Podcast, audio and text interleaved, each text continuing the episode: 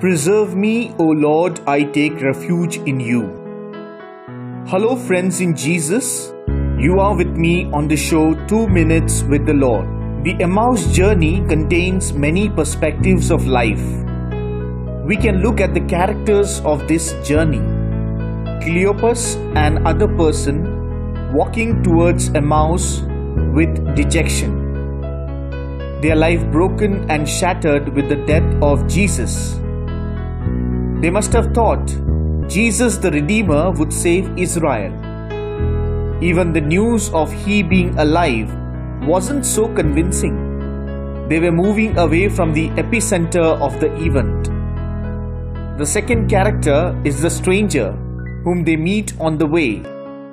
The stranger doesn't reveal his identity. He starts explaining the scripture to them. He feels the other two haven't recognized him.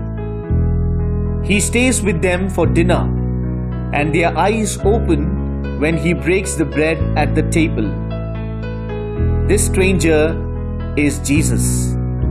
Now focus your attention to the feelings of these characters during the whole journey because this inspirational encounter reflects our own lives too.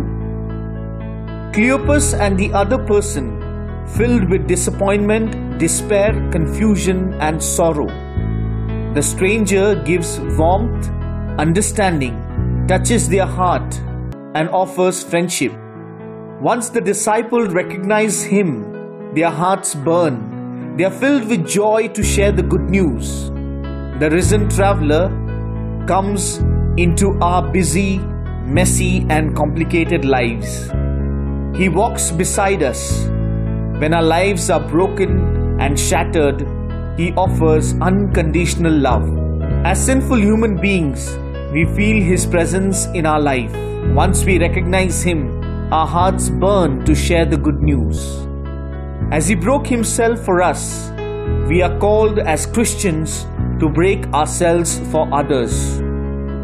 Lord, may our encounter with risen Jesus enable us to be at the service of others. Amen.